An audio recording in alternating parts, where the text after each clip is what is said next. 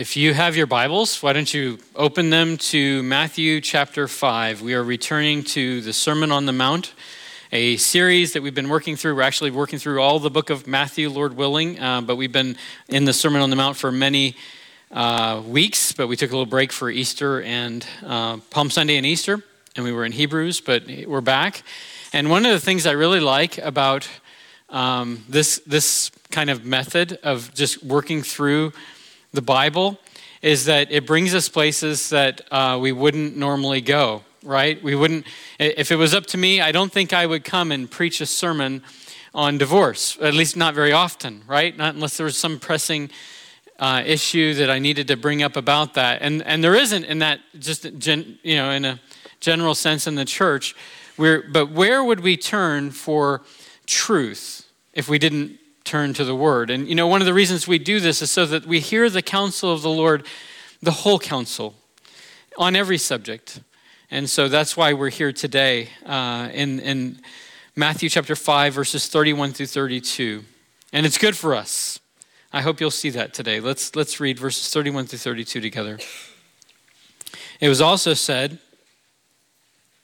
Whoever divorces his wife, let him give her a certificate of divorce. But I say to you that everyone who divorces his wife, except on the grounds of sexual immorality, makes her to commit adultery. And whoever marries a divorced woman commits adultery. So, Father, we come before you this morning needing your help. Lord, I pray that the words that I share from your word would be truth spoken in love, not compromising on either and that we would feel your grace, we would feel your love for us, we would understand some deep truths about marriage that have a great deal to do with our souls. I, I pray that you would help us to leave here more confident in the gospel than when we came, trusting in you today.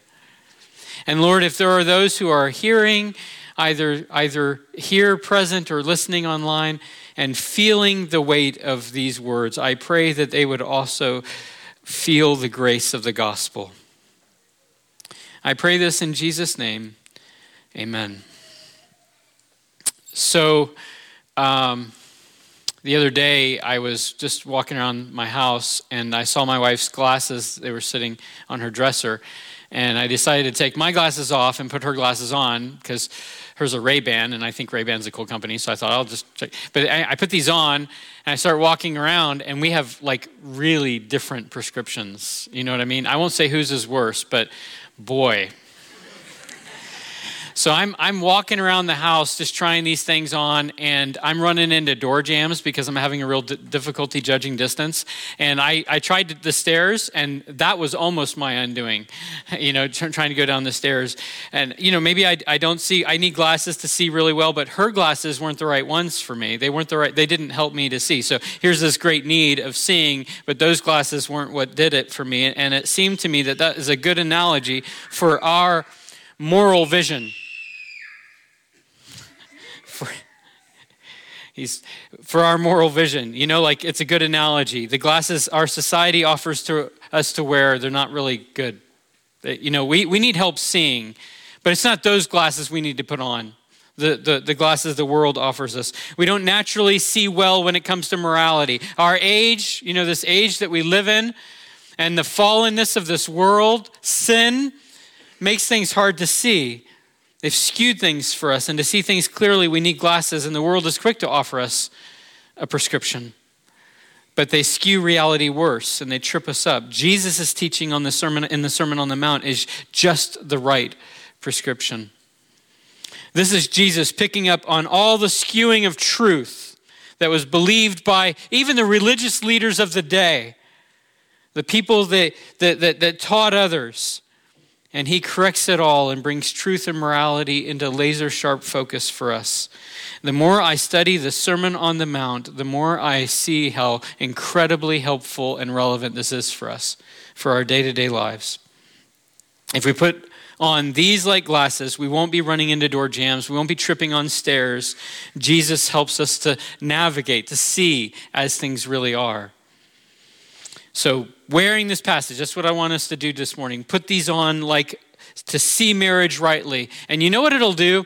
It'll help us avoid a whole lot of hurt, a whole lot of brokenness, the massive tripping and falling of our society. People who try to navigate this life with a horribly wrong vision. Huge departure from the way God sees things and the way God has designed things. So I think it's super helpful. Verses 31 and 32 might seem like kind of random, like why does he go to divorce here? And by the way, you know, you think about why we why why preach a sermon on divorce. I, I might even get an email about that. Why would you preach a sermon on divorce? In the greatest sermon ever written, ever spoken, divorce comes up right in the opening paragraphs. So that's why. Verses 31 and 32, they might seem random, but there's a connection here. If you look closely, you can trace the progression of Jesus' argument. It begins in verses 17 through 20, in which Jesus made it clear that the law was fulfilled in him. And he's come to fulfill the law. And verse 20 says that if we want to enter the kingdom of heaven, okay, this is powerful stuff here. If uh, for I tell you, unless your righteousness exceeds that of the scribes and the Pharisees, you'll never enter the kingdom of heaven. If you want to enter the kingdom of heaven, you're going to need an exceeding righteousness, right? And then Jesus begins to unravel the false righteousness of the scribes and the Pharisees. He begins to level it, to take it apart, to dismantle it, to expose it for what it really is. And where we end up in the Sermon on the Mount is understanding our desperate need for Christ's righteousness, the true righteousness which actually exceeds the righteousness of the scribes and Pharisees. And so Jesus is unraveling false righteousness. He begins with murder and hate, going below the false righteousness of the Pharisees and of a lot of Christians who say things like, Well, I've never killed anyone. I'm righteous. And he comes along and says, No, it has to do with the heart, doesn't it? Heart level attitudes like hate, thoughts, words. That's what God requires. That's what God looks at. And then he moves to sexuality and marriage. And you can see that from verses 27 to 32. They're two massive ways that people undermine God's intent for sexuality and marriage. There are two of them that are mentioned here. And yet they still would call themselves good, like people doing that undermining and still acting religious, still acting like they're doing all right, still saying they're Bible believing Christians, as it were. Two ways of undermining. One is by obeying or believing that obedience is only required at the surface if you don't cheat on your spouse, you're fine. Jesus teaches us that lust undermines God's intent for sexuality and murder. Lust, thoughts. He makes it clear that sexual sin is in the heart, not just outward expression in the body, but the longings of the heart. If we're going to fight sexual sin, you don't start with, like it's, you got to start with the heart. That's where it begins.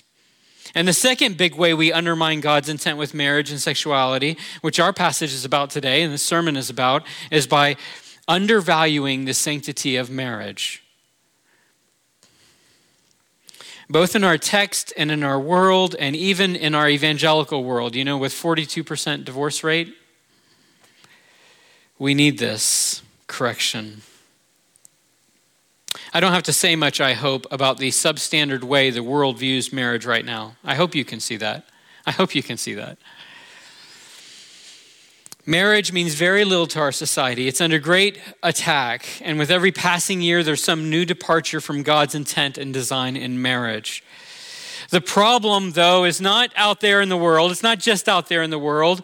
Christians who might not buy the whole cake. You know what I mean? They might say, you know, I, we're, not, we're not there. We know what marriage is. We know that it's between a man and a woman. We know that. But if divorce statistics are true, that I've looked up this week, certainly we still need to get a new prescription. Divorce is one massive way we have undervalued marriage and has led to so much suffering, so much brokenness. And it's not a new problem, it's not even an exclusively modern problem. The Pharisees and the scribes in Jesus' day were doing that. That's why it comes up here. This is what Jesus is needling into in these two verses. So let's do. Let's pick up with their skewed vision of marriage, the Pharisees and the scribes, their skewed vision of marriage, how they viewed it, and divorce and remarriage and adultery. And then we'll give an ear to Jesus' answer. And then as we wrap this up, we're going to make practical application to our lives. And I hope you will stay with me and track with me through this because this is actually really good for your souls. This begins like the other themes Jesus presses into with the phrase, It was said of old, but I say to you. Or in other, other times he says, You have heard it said, but I say. And what he's doing there is he's not actually like criticizing the Old Testament law. That's not what Jesus is doing here. He's not, he's not saying the law was wrong. Rather, he is saying that the way that a lot of people view the law is wrong, especially with this point. And there's a principle uh, of Bible study that I think is important here, and that is that we should beware of bad proof texting. Do you know what I mean by bad proof texting? That's our tendency to drop a verse from the Bible to support a view that the Bible might not teach. So, um, I mean, I hear it all the time, right? Like, somebody lovingly calls some, a sin a sin, and, and somebody else says, but Jesus says, don't judge. Yeah, he said that. He said that. But he didn't mean that you shouldn't call sin sin. It's your proof text. Um, and this is what they were doing. I mean, we do. I, people do this all the time now, often in sermons. This, this is why we have to learn as Christians to read the Bible carefully and to take each sentence within its context, what it actually means, lest we use the scriptures to prop up our own sin. You can, you can use the Bible to prop up your sin. You can't use it rightly to do that, but you can use it to do that. The saying of old has its proof text in Deuteronomy 24, 1 through 4. And I'd like to read that to show you how not to read your Bible, okay? So Deuteronomy 24, 1 through 4 says, When a man takes a wife and marries her, if she then finds no favor in his eyes because she, he has found some indecency in her, and he writes her a certificate of divorce and puts it in her hand and sends her out of his house, and she departs out of his house, and if she goes and becomes another man's wife, and the latter man hates her and writes her a certificate of divorce and puts it in her hand and sends her out of the house, or if the latter man dies, who took her to be his wife, then the former husband who sent her away may not take her again to be his wife after she has been defiled. That's an abomination before the Lord. And you shall not bring this sin upon the land of the Lord your God, that the Lord your God is giving you for an inheritance. Now there's a lot in that, right? But if you if you read that and all you think is that if you have your paperwork in order, then divorce is fine, which is what the Pharisees were doing. You have a certificate of divorce, that means it's okay then you're not reading that rightly because I mean, for one, the teaching has way more to do with forbidding a, a kind of remarriage um, that is forbidden in the law. That is, uh, you know, a, a, guy divorces his wife, she goes and she's somebody else's wife, and he dies or they divorce. These two can't be reunited. That's what that's teaching back in Deuteronomy. So it was not teaching that divorce itself was moral so long as there's a certificate. But the Pharisees seemed to hear only that.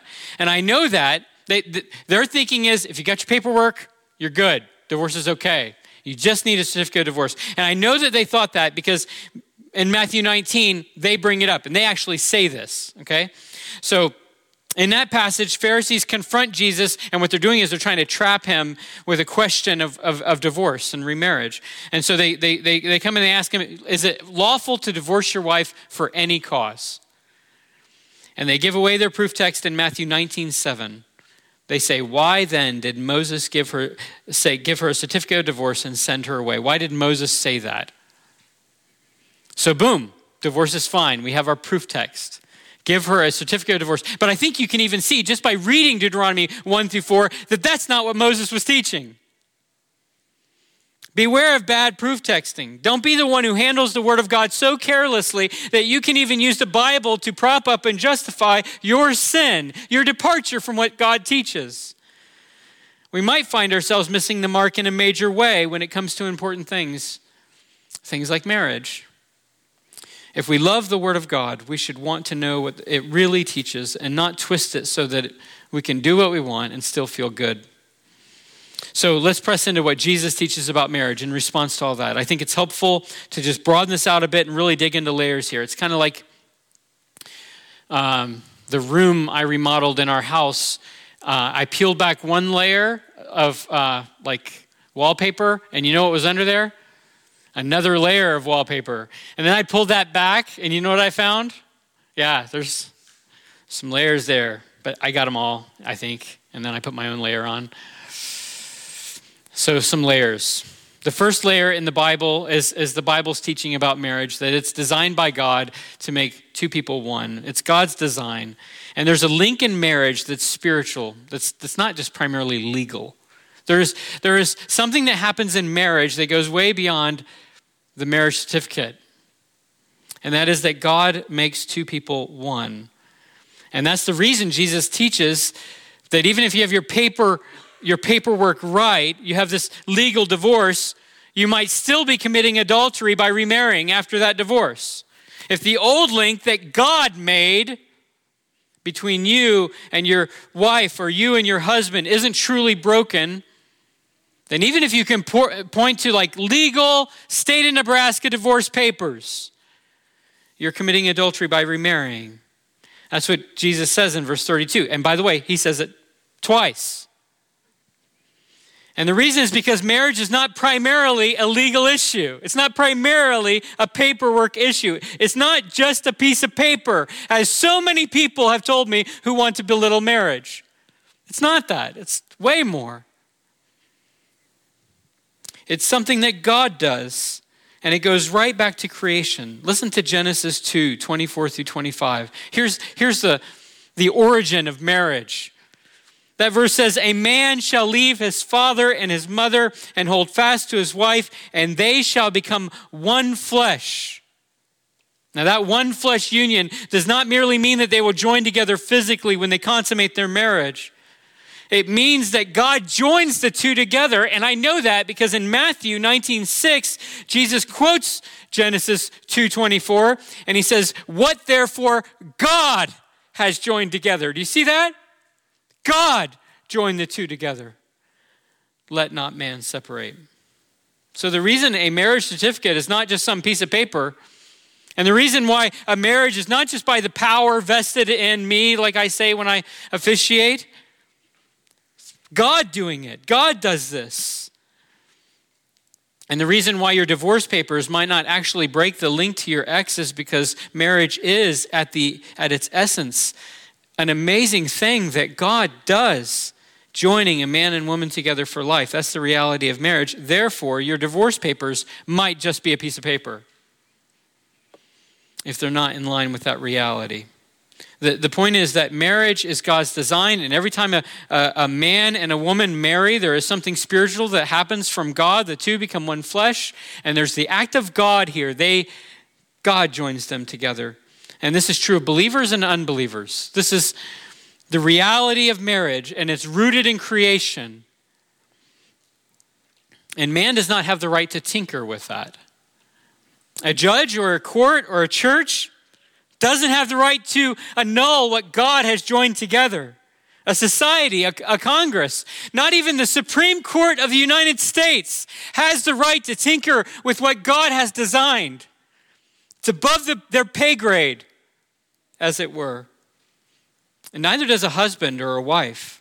A husband going through a hard time and wanting to throw in the towel doesn't have the right to separate what God has joined together. This is above our pay grade.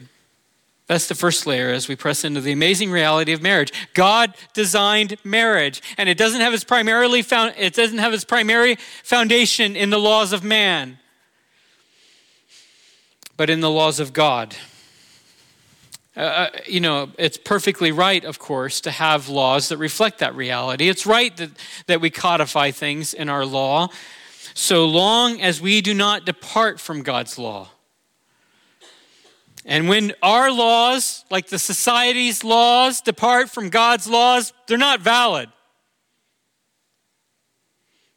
They're not to be followed. The U.S. Supreme Court massively overstepped its jurisdiction in so many ways with their extremely flawed Obergefell decision in 2015. Obergefell, when they essentially redefined marriage, they had no right. They had no right. And that law is not valid before God. Neither, for that matter, is Nebraska's no fault divorce laws. Now you could be wondering why God cares so much about marriage that he'd actually like bring it up in the Sermon on the Mount. Why does he care so much about this? Why is this such a big deal? And that's kind of the next layer I want to go to. God cares a lot about the permanence of marriage. And the reason he does is because God is a covenant keeping God, and he wants his people who are image bearers of God to be covenant keeping people. And I get that from a few different places, but Malachi 2 13 through 16 says almost that exactly. And the second thing you do, he's indicting Israel for their departures. You cover the Lord's altar with tears, with weeping and groaning, because there's no longer regards for the offering or accepts it with favor from your hand. But you say, why does, why does he not? Why doesn't God accept this? because the Lord has a witness between you and the wife of your youth to whom you have been faithless. Though she is your companion and your wife by covenant, did he not make them one with a portion of the Spirit in their union? And what was the one God seeking? Godly offspring. So guard yourselves in your spirit, and let none of you be faithless to the wife of your youth. For the man who does not love his wife but divorces her, says the Lord, the God of Israel, covers his garment with violence, says the Lord of hosts. So guard yourselves in your spirit, and do not be faithless. Uh, again, this is part of God's indictment against Israel for their covenant breaking, and right at the heart of that is divorce. They were merely treating marriage flippantly as if it were just a piece of paper, not something God has instituted and that man has no right to tinker with. That man has some right to regard as less than sacred. God takes covenants very seriously. And we should be so thankful for that, right? I mean, there's a, there's a great reason why you ought to be thankful that God takes his covenants seriously. He does not divorce his people. He's never faithless to us. He, he, never, he never forsakes us. And so, for man to be faithless to his wife, or a wife to be faithless to her husband, and divorce him or her, is offensive to God. So much so that Malachi, in Malachi, God said that he will no longer regard their worship. This flippant approach to marriage and this rampant divorce is what was thwarting their worship. It's not a small thing to God. He is a faithful God, and He demands, as image bearers, that we be faithful. So let's keep pressing because there's another layer here, it's connected. And that is that marriage refers to the greatest covenant that God has ever made with His people. The covenant that God has made with His people.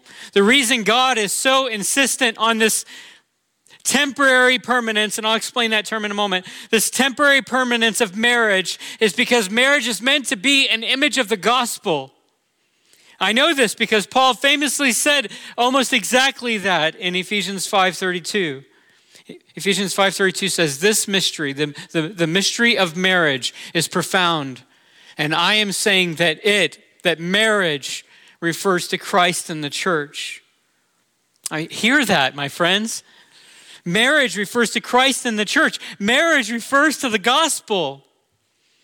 At nearly every wedding I officiate at, I, I challenge the couples to view their marriage that way, the way that God does, so that their marriage would be an accurate picture of the image of the, an accurate picture of the relationship between God and his people, between Christ and his church. Marriage is like a, like a mirror reflecting that great image, and we want that reflection to be clear so that people will see the greatest reality ever, which marriage is intended to reflect, and that is that God has so loved this world that he gave his only Son, that whoever believes in him should not perish but have everlasting life. Jesus Christ died for his bride, and there's an eternal covenant between him and his bride, the church. And Jesus will never divorce his bride, ever. He'll never leave her. He loves and continues with and will always continue with his bride. So, like, we have that's a, a permanent thing. We have this temporary, permanent relationship that reflects that everlasting thing. I say temporary because, like, how the old vows go for better, for worse, for richer, for poorer, in health and in sickness, until death do you part. There's, there's an end to this. Marriage is not forever, there's an end. It's temporary in a sense, but it's permanent in the sense that it doesn't end while you both live. It's like the vows go for richer, for poorer, in sickness and in health, for better, for worse, until death do you part. Marriage refers to the Christ church relationship. Christ never divorces his bride. His is permanent. Like this is where the picture of marriage actually doesn't like clearly reflect the image. There's a temporariness to it, right? Christ's covenant with his people is eternal, it's everlasting, it never ends. It conquers death for all of eternity. Therefore, when a man and a woman divorce, they skew their image. They skew the image that their union was meant to reflect. You know, like those apps on your phone that take your picture and then either make you look older or younger or like give you a different skin tone or whatever, change you somehow in a, in a great way. Divorce distorts the image that marriage is intended to display. No wonder the world is at war, by the way, with marriage. This, this makes me understand why the world hates marriage. You know why they hate marriage? They hate Christ. They hate the, the image that marriage is intended to display. And so there's an all out war by the world, the flesh, and the devil against marriage. God designed marriage and gifted it to us, and He intends marriage to end with death. God is a, gov- a covenant keeping God, and His people must be covenant keeping people. And marriage refers to the gospel, and divorce so obscures that reference that we can't even recognize the image that it was meant to reflect. Those are the lenses through which we should see marriage and divorce. Now, Jesus offers an exception here.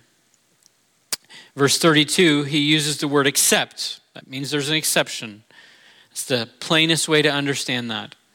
And so we should go there. We should we want to be thoroughly biblical in our understanding of marriage. And by the way, Paul, which we're going to go to as well, inspired by the Holy Spirit, also gives an exception.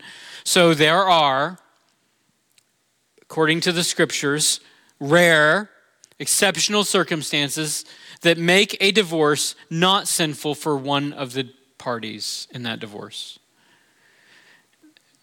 And that that divorce genuinely breaks the link. So let's look at those. Verse 32 says that this is Jesus, except on the grounds of sexual immorality. And I take that to mean just exactly what it seems to plainly mean. That is, that if a wife or a husband is unfaithful sexually to his or her spouse, then the innocent spouse can be free from that union, can be free from that union. They're not responsible for the dissolution of the marriage, the adulterer is. The sin of the divorce, divorce is always sinful. But the sin of this divorce would be on the one who is unfaithful to their vows. And in that way, the link is actually broken, and the innocent party can be free from that bond. And I say can be, and I've said that a couple of times because I don't, I don't think Jesus means that they have to be. They can be. The innocent spouse can choose to forgive and can choose to remain in the marriage. I've seen many marriages survive and go on to thrive, albeit with a very real scar after infidelity. They can stay together. There's, there's a real exception that Jesus supplies here, though. The innocent spouse can be free from the bond because their spouse broke the covenant, and they are not sinful in that. So, in that exceptional circumstance, remarriage, I think, must also be allowed for the innocent spouse. It seems to me, the way that grammar works, that the exception covers both the divorce and the remarriage. And if that genuine link is broken, then remarriage is not sinful. So I don't believe that it is sinful for the innocent party to eventually remarry. So that's one exception. The other is provided by Paul in 1 Corinthians 7:15. And in this case, it's the believing wife with an unbelieving husband, and it goes both ways because of the way he uses the word brothers and sisters in, in this verse. But um, if the husband abandons his wife, she's no longer bound to the union. So 1 Corinthians 7:15 says, "But if the unbelieving partner separates, let it be so. In such cases, the brother or sister is not enslaved. God has called you to peace."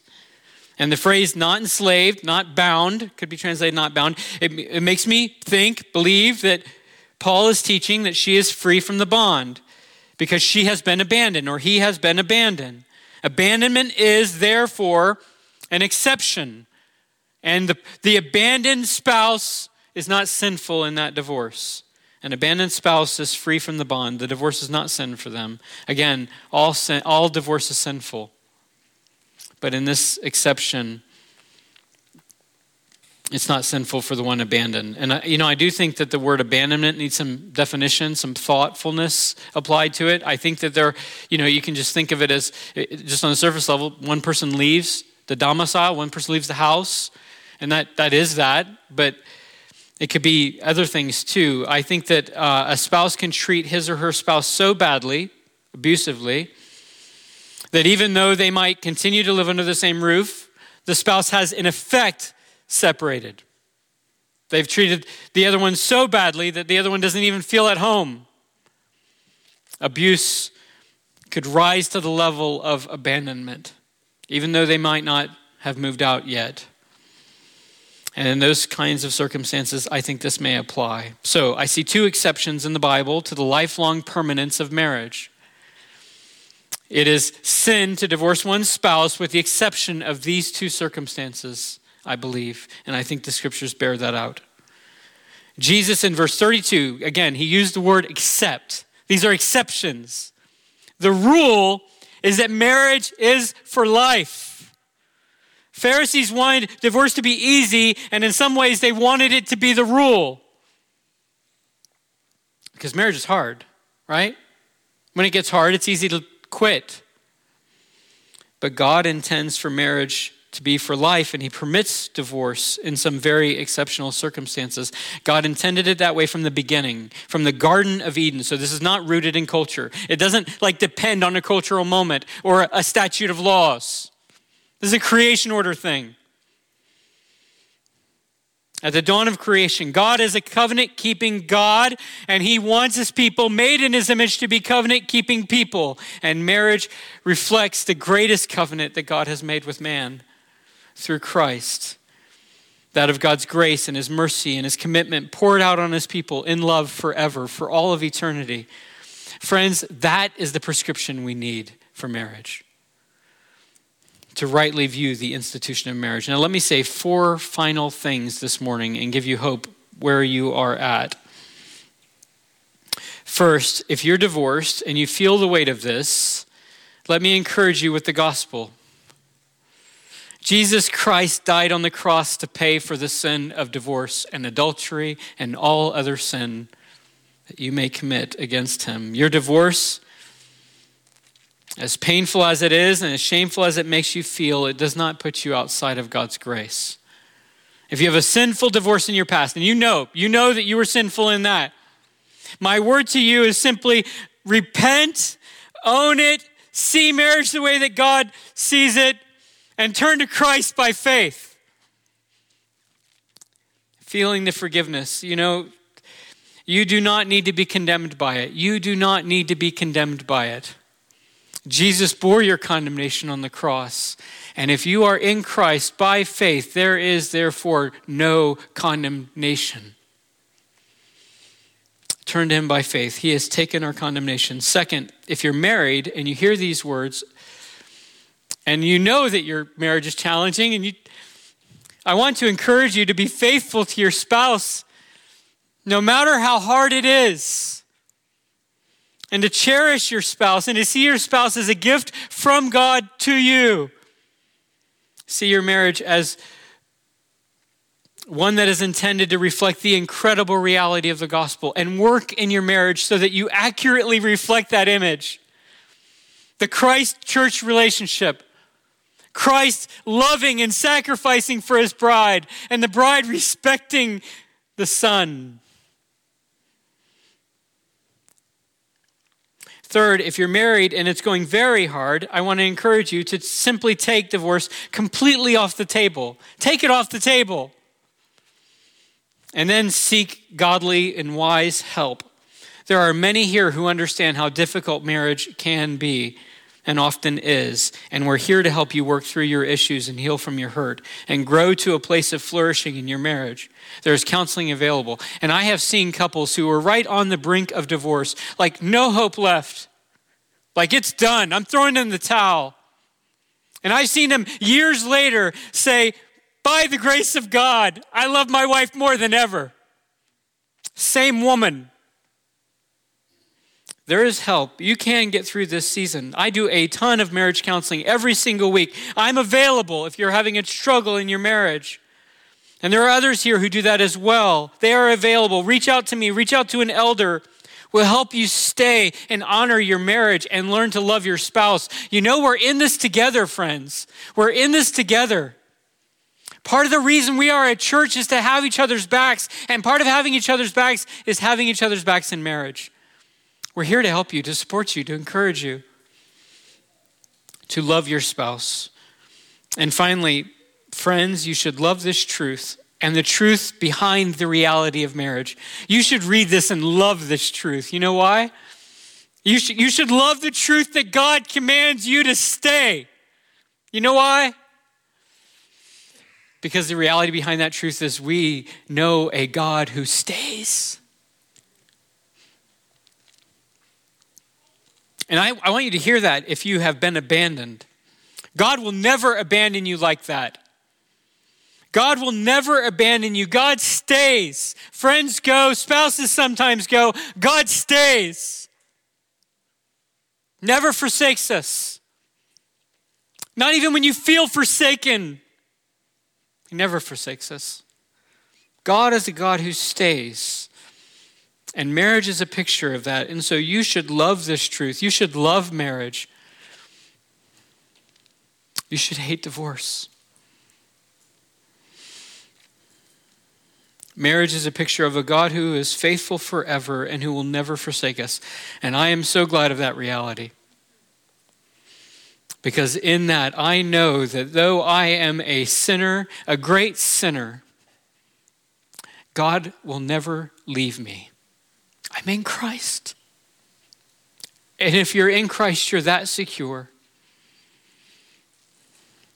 Father, I pray that this truth will ring home in our hearts and that we would push back against the world's faulty, skewed understanding of marriage.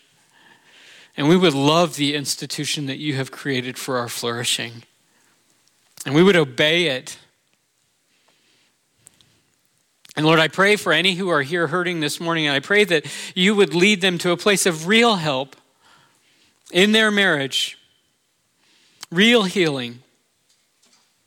I know you can do that. I've seen you do that. And I pray that you would do that by your grace. And Lord, I pray for any who have come here not totally resolved to love the wife of their youth or love the husband of their youth. Lord, I pray that you would strengthen those marriages today that they would set their face like a flint to reflect the reality that you are a God who stays. In Jesus' name, amen.